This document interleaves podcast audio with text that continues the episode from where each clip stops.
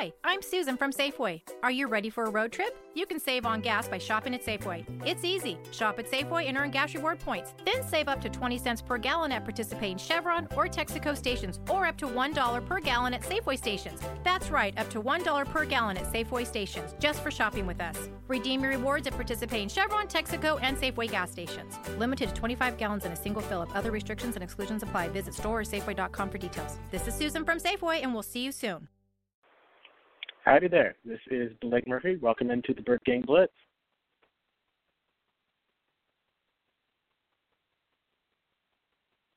Well, head on in here. No. Hello, can you hear me? Yes, I can hear you. Fantastic. All righty. How are you doing tonight? I'm doing well. How are you doing, Blake? Doing great. All right. Well, I guess we can probably go ahead and get started. Uh, I can intro unless you want to go for it this week. no, you uh, you can do the intro every week. Sounded good last week. All right. So let's, let's do it. Ladies and gentlemen, welcome in. This is the Bird Gang Blitz. Welcome to week two of our new podcast. I'm your host, Blake Murphy at Blake Murphy7. Along with me is my co-host, Johnny, aka Johnny's Football. And uh, man, this is a tough week, honestly, in a national football game. But what were your first thoughts on the offensive struggles we saw in the Cards game this week, John? Well, Blake, uh, great to be here again on week two, and, and thanks uh, for everybody who listened in last week and who's uh, sticking around for week two and hopefully future weeks. But uh, with regards to what we saw on Monday night, I think a lot of us uh, had question marks in terms of how the Cardinals were going to produce points offensively. Uh, with obviously David Johnson out and J.J. Nelson uh, nursing, you know, a sore hamstring, uh, I think a lot of people were skeptical that the Cardinals would be able to put up a decent amount of points, and that's exactly what happened. So, uh, really, it was a little bit misleading after the first couple drives. Uh, you saw um, a lot of good from the Cardinal offense, specifically Carson Palmer. Uh, it looked like Bruce Arians had adjusted to the short passing game. A lot of the Cardinal fans, media, um, and probably people internally had been wondering when Bruce Arians was going to adapt based on uh, Palmer's lack of mobility as well as the um, lack of production from the offensive line. But uh, Carson looked very sharp early on in the game. Uh, you know, three to five step drops. I thought, you know, I thought the receivers did a nice job the first couple of possessions, but then very similar to the Detroit game in Week One, it all fell apart and the offense became incredibly stagnant once the defense made adjustments. Uh, and I think one of the biggest disappointments of this game was the fact that this is a Dallas defense a week ago that gave up four touchdowns to Trevor Siemian that was just embarrassed on on national television on Fox uh, against the Denver offense that yes on paper has better players specifically the receiver position than Arizona does, but at the same time I would consider quarterback to Trevor Siemian even at this stage and for them to just bombard the, the Dallas Cowboys with with 40 plus points and the Cardinals to only muster 17 points is is incredibly disappointing. Yeah, I would totally dis- I would totally um definitely agree with you there on how it just felt like it was one of those nights where when you're a dominant team, you're seeing Carson Palmer starting off 11 of 11 with a touchdown, which should have been two touchdowns if not for a penalty, and then to see um, just the fact that they came away with zero points in that situation, and then to spend that, even another trip down uh, into scoring position, just to seeing how the offensive struggles continued, and just that fact of that they were going into the half seven seven when you realize that it should have been probably at least 17-0 Cardinals at that point. That's been part of the uh, issue I think we've seen with uh, the special teams, and that's kind of the next topic I guess we'll be able to um, move into for now. Is just talking about how you sign Phil Dawson, you go out and get him, you add a two-year contract to uh, to your team, along with a veteran punter, Andy Lee, who did fine. It wasn't exceptional, but it was fine. And you're still seeing these main issues at least. So, what what are your thoughts at least as far as a lot of Cardinals fans have brought up the idea of Amos Jones, as Arians has said he's never going to fire one of his coaches. What are your thoughts at least on how the Cardinals special teams have shown the same issues they had in 2016 so far? Well, make no mistake about it, it absolutely cost them a playoff spot a year ago, potentially a division championship. The special teams alone were that bad a year ago. And then you look at the first three games of the 2017 season, and they're not equally bad because uh, Andy Lee is, is far superior than the, than the garbage that the Cardinals trotted out at punter a year ago. But at the same time, Phil Dawson looks like much of the same that we've seen from Chandler Catanzaro in 2016. I, I saw a stat the other day that the Cardinals are tied for first amongst missed field goals over the past two years. So it's affecting ball games week in and week out for this team. And uh, I'm never going to go out and demand somebody be fired, you know, week in and week out. But you know, based on you know knee jerk reactions and things like that, I like to take things into perspective over long periods of time and have a have a large sample size. Amos Jones deserved to be fired after last season based on his performance. The 2015 Cardinals didn't have particularly great special teams, and then you saw numerous special team blunders in the playoff game against Carolina. That carried over to last year, and now last year's special team miscues are carrying over to this year. I get it. I know TJ Logan's out until midseason, if not later.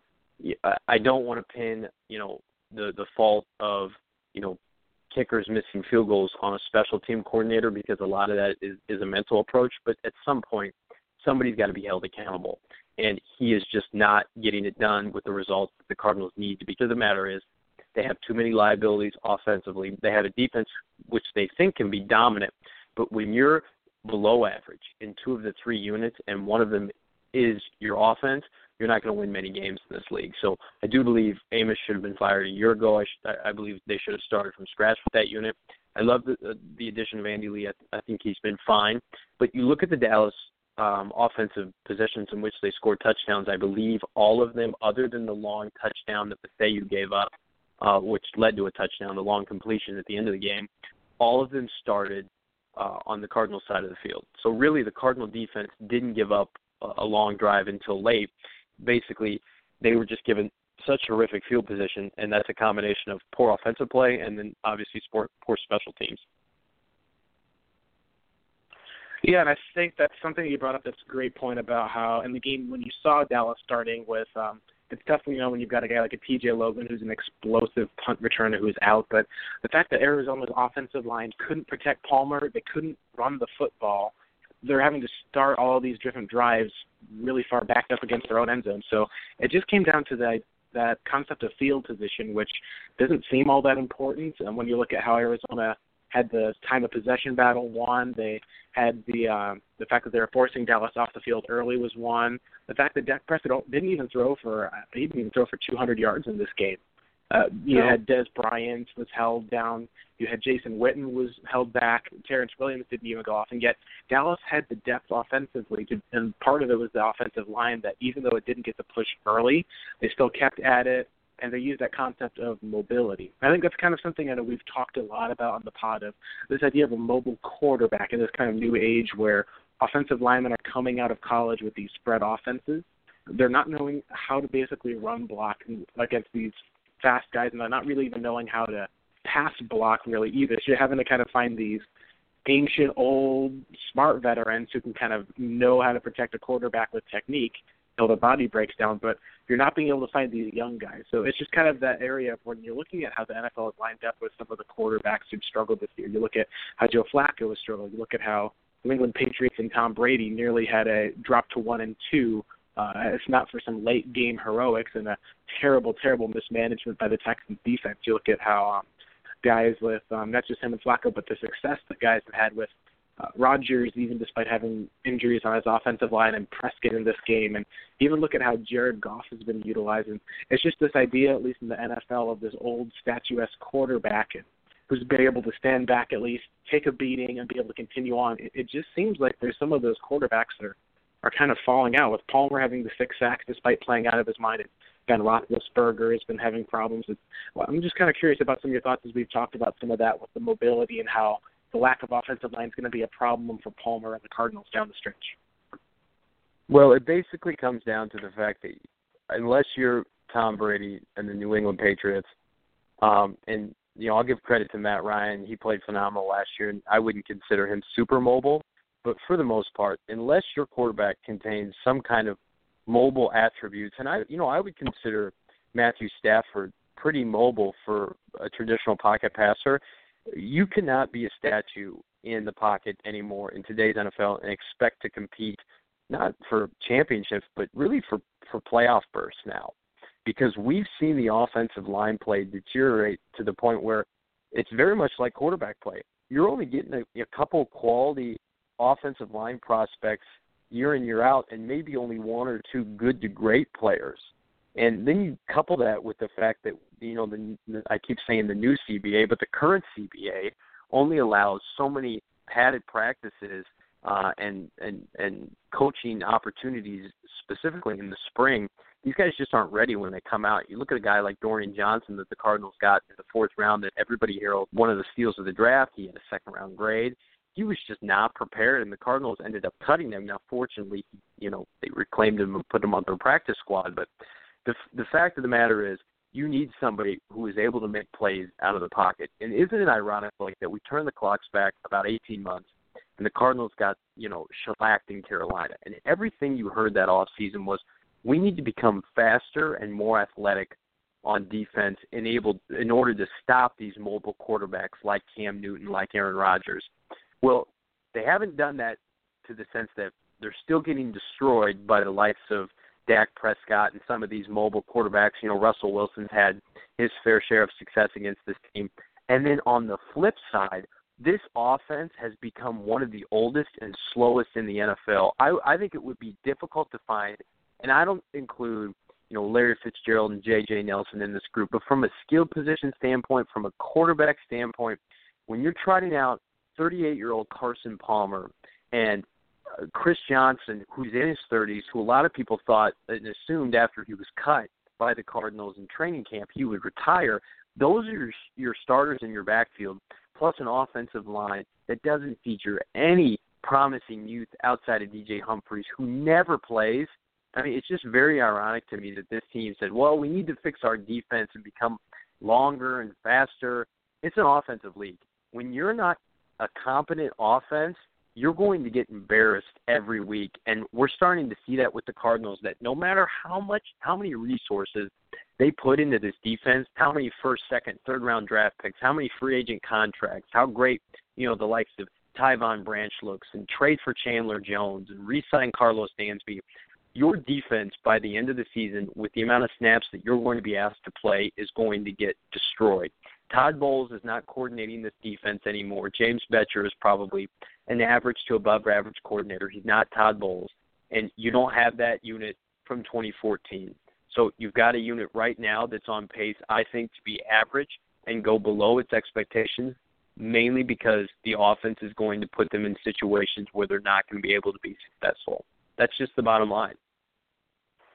Yeah, definitely. I think that's um, the biggest thing looking at the Cardinals right now is how they're structured is you can argue and say that they are missing, you know, three of their five starters in the offensive line, maybe even uh, three of the five starters and a backup. But when you talk about how the rest of the line is, who's left is played, you really are talking about Evan Boehm and Jared Veldheer. And Jared Veldheer so far is just there's all controversy, you know, him looking about the retirement and about what should he have retired, should he have stayed, and I'm never going to be one to basically question the mon the money that you're going to gain in the NFL because it really is just the only time that you'll be able to have that ability to actually have the opportunity to make that much money every single year. But when you're talking about how when you're looking at age and what the Cardinals are asking of their players, and when they've clearly hit a wall, you need to look at how your depth has been developed.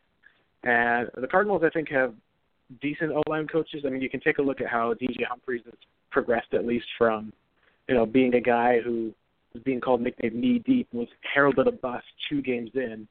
Uh, there are two preseason games in, I should say. And now you're talking about a guy who they're almost depending on to come in and save them. But if that's the case, then you're already talking about a player who really has not been reliable for not only just the first year of his career, and only ended up playing in about nine games or so last year before getting hurt. And then you're talking about him missing almost a quarter of the season this year. And if that's the guy you're counting on to be your best offensive lineman, then it just shows that there's got to be at least one or two one of two problems that's going on. The first is you're either not investing enough in your offensive line, and I think there could be an argument for that you look at how Keim has really only drafted one first round uh, offensive tackle who at least is shown to be decent at times. Jonathan Cooper at least maybe had a hot start to camp, but just after the injury and everything else, just really did not show that he was able to play at an NFL starting level. And there's Humphries, and after that, it's been all day three picks. You really just haven't seen um, investment into a young player as you have with signing older vets like Iupati and signing an older vet like Veldheer, and then kind of going with uh, time time signs like Alex Buneben with guys like Ted Larsen or bringing back Lyle Sendlein. And the second issue that I think that it could also be is, is that maybe it's not as much even an issue with starting as far as for finding talent that can start, but maybe it's an issue of being able to develop the talent that you have behind those guys, being able to find those gems, be able to coach them up, and being able to put them in a scheme where their weaknesses aren't uh, aren't going to be exposed by other teams. And that's the area I think you have to start questioning: is the scheme going to be an issue in Arizona where if they're asking guys who are there to be able to pass block uh, when one-on-one situations, or if it's an area where if the team knows that your offensive line can't protect, you're going to have to pass the ball because your defense is there, and that's where they can tee off on uh, with getting a sack and Palmer with only three guys rushing. That's kind of the big area where you have to wonder is there going to be success for the Cardinals with their current coaching staff. I mean, we've seen it in the past where during the 2014 season they were healthy throughout the whole year, and that's kind of I think is indeed an issue with teams when you have injuries and stuff. But when you don't have a next man up who can stand up and actually make, have to kind of question is it that person's fault who's behind it, or is it going to be kind of the coaching and the GM on them? And for me, I think that you could talk all you want about, um, you talk all you want about as far as for uh, being able to have you know benching Jared Veldheer, but right now the only guy that can really slide in there is a fifth round rookie out of Vanderbilt who. Uh, a lot of people had wondered if he was going to get released before the season started because he just looks terrible in camp. He's a project tackle, maybe a guy who could slide over to right tackle, but that's in like about a one to two year time frame. It's just an area I think that um, we really need to have to kind of look at the rest of the season to evaluate the coaching staff. Uh, one more thing I wanted to touch on, at least you did mention uh, turning the clock back, and uh, just to talk about the play of one of the positives in this game was Carson Palmer and Larry Fitzgerald. Just how good they did with Fitz going off for 150 yards and a touchdown, something that he hasn't done since certain playoff game in 2015 to put up that type of numbers. Yeah, it's it's exciting to see that, but at the same time, it's disappointing because you know how few of those instances remain. And you know, I'm I'm optimistic that this team will stay competitive throughout the majority of the season. But at the same time, I I don't think either Palmer nor Fitzgerald will be back with the Cardinals next year. So you need to relish those opportunities when you see both of those guys play at a high level. And no one was more happy than for Palmer after you know the the first two weeks of the season for the way he played against Dallas than I was. Uh, I thought he played an exceptional first half, uh, specifically uh, evading pressure uh, multiple times, and then unfortunately that that pressure just caught up to him in the second half. But then Larry again trying to single-handedly will his team to victory.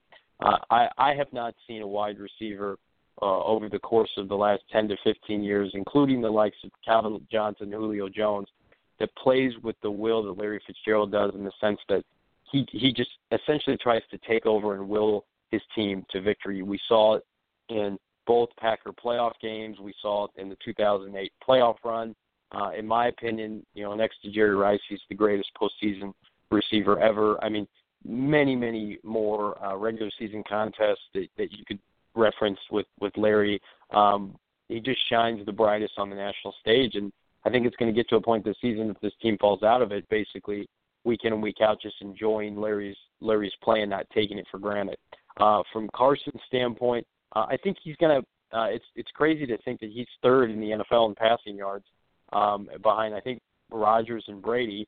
Um, so if he can stay consistent with regard to um, throwing the ball downfield, assuming he can get you know adequate pass protection, and that remains to be seen. You know, I think he can put up some decent stats, um, assuming that this team improves uh, from an offensive line standpoint. But just the two of them, the show that they put on, it was great to see. Now, the South defense, um, you should put up big numbers against. Their secondary, other than Byron Jones and Orlando Scandrick, I think had three or four rookies or undrafted guys. Uh, they trotted out on Monday night, and so not not the the deepest group, certainly not the Seattle Seahawks of the world. Um, so again, after the Cardinals put up the first seven and were driving for their second score, you know, easy to envision that this team would put up at least 24 to 27 points, and that would be enough to keep them in the game. And it just didn't happen, even though Larry uh, single-handedly again tried to to will this team to victory. So uh, again, it was exciting, but at the same time, it's a little bit depressing knowing that there's not too many of these performances left, especially from Larry. I think you know there's been um, so much negativity around Carson's play as of late. I know he didn't start off great last year. Another slow start this year. Uh, where on the contrary, you know what you're getting from Larry every week, and even in those instances, like last week against um, Indianapolis, doesn't have a great statistical game, still is out there run blocking, uh, making plays when you need them, and is 100% all about the team. And I'm 100% confident that he would give up his game checks week in and week out and sacrifice his numbers for a Super Bowl ring. And it's unfortunate, barring something unforeseen, that he's going to go down as you know the Dan Marino of wide receivers that you know got his team to a Super Bowl single-handedly and wasn't able to close the deal. So um, he's just he's one of the great ambassadors of the game, and in my opinion, I have him uh, in the top five of wide receivers of all time. Yeah, I think that's where um, he's going to finish this year. He's already still on track to finish third in yards overall, which is quite impressive. I think you're right as far as for with Palmer and Fitzgerald. I think that what Palmer has demonstrated with his play, what Fitz has also shown is 2017 doesn't necessarily have to be their last year. But when you start looking at how the offensive line has looked, you start looking at how the defense is old and aged, and you look at how Arians is just up in the air as far as everything with health. You're just not sure if they're going to want to come back for a second season. So I think that part of what you have to look for with Arians is adjusting to if you're in a situation where, let's say that you have a penalty on a lineman for holding because they didn't want the guy to get to Palmer, and you're in kind of a third and thirty situation, obvious passing situation. He's going to have to learn to adjust to try to keep Palmer upright because that's your best chance of winning, rather than trying to win the game and potentially have your quarterback suffer a hit like we saw in 20 team where you saw a shoulder injury that kept him out, or uh, I don't think there's anything as far as for ACL. Like it. that's one of those terrible things. But the more hits that a quarterback's going to take, the more likely and chance that there is for injury. And we saw Russell Wilson play through those uh, last year, and the Seattle Seahawks just did not look like any type of a dominant team whatsoever as a result. Uh, real quick, we only got a couple minutes left in this part of the Bird Gang Blitz podcast. We'll be talking draft and going a little bit more in depth with each, but let's spend about a minute or so just kind of quickly going over the next opponent in the San Francisco 49ers. This is a team that on the Thursday night show put up a huge offensive performance against some consider to be a decent Rams defense. I think that that they're about an overrated defense as you can get. But uh, what do you think as far as for uh, guys like Brian Hoyer coming to town with their new head coach and Minnie Shanahan? I think uh, they're going to use Hoyer's mobility to their advantage, much of the same as the Dallas Cowboys use Dak. I think Kyle Shanahan is one of the young, brilliant offensive minds in football. Uh, I, I like the Cardinals in this game purely because of the fact that they're at home. If the game was in San Francisco, uh, I definitely think the San Francisco 49ers could be favored. They've got the edge at running back. I think they've got the edge at receiver with the way Pierre Garcon and some of these other wideouts are emerging for them. But they've got the superior tight end. Uh, Hoyer is not playing up to the same level that Palmer is, especially last week. But at the same time, you know the offensive lines are probably a wash, and they've got a, a nice, aggressive, young front seven. Now their defense uh, isn't on the same level as the Cardinals, uh, especially with Reuben Foster out. But this is a team, you know, it's funny, Blake, and I don't want to go off on on too big of a tangent, uh, but everybody in the division but the Cardinals know who they are. The Rams know who they are. Right now, they're one of the hottest young offensive teams in the league, and you and I both think that defense is going to turn around with Wade Phillips. The Seattle Seahawks know who they are in the sense that they're going to play good defenses. They're going to rely on Russell Wilson to make plays, and they're a consistent playoff contender. Uh, and then the San Francisco 49ers know who they are. They're playing young guys, not necessarily playing to win this year, although nobody would ever say that. And they know right around the corner they have a ton of draft capital and what is perceived to be the best quarterback.